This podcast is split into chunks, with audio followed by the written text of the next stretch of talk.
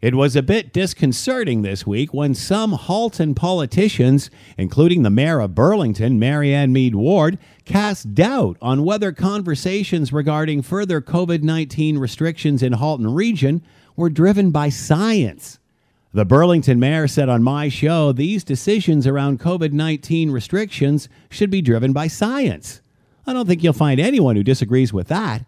However, who said it wasn't being driven by science? As a matter of fact, it was Halton's own health official who first suggested pulling back restrictions in Halton region, not the provincial government. However, the implication was it was Premier Doug Ford who was backing the decision to close Halton businesses based on something other than science. That is incorrect. The Halton politicians and their local health officials are simply not on the same page. They disagreed on this issue. So, what does that have to do with Premier Doug Ford? And as far as the Halton politicians, I think we expected much more from them on this very valid question, other than petty politics. Too bad. I'm Scott Thompson.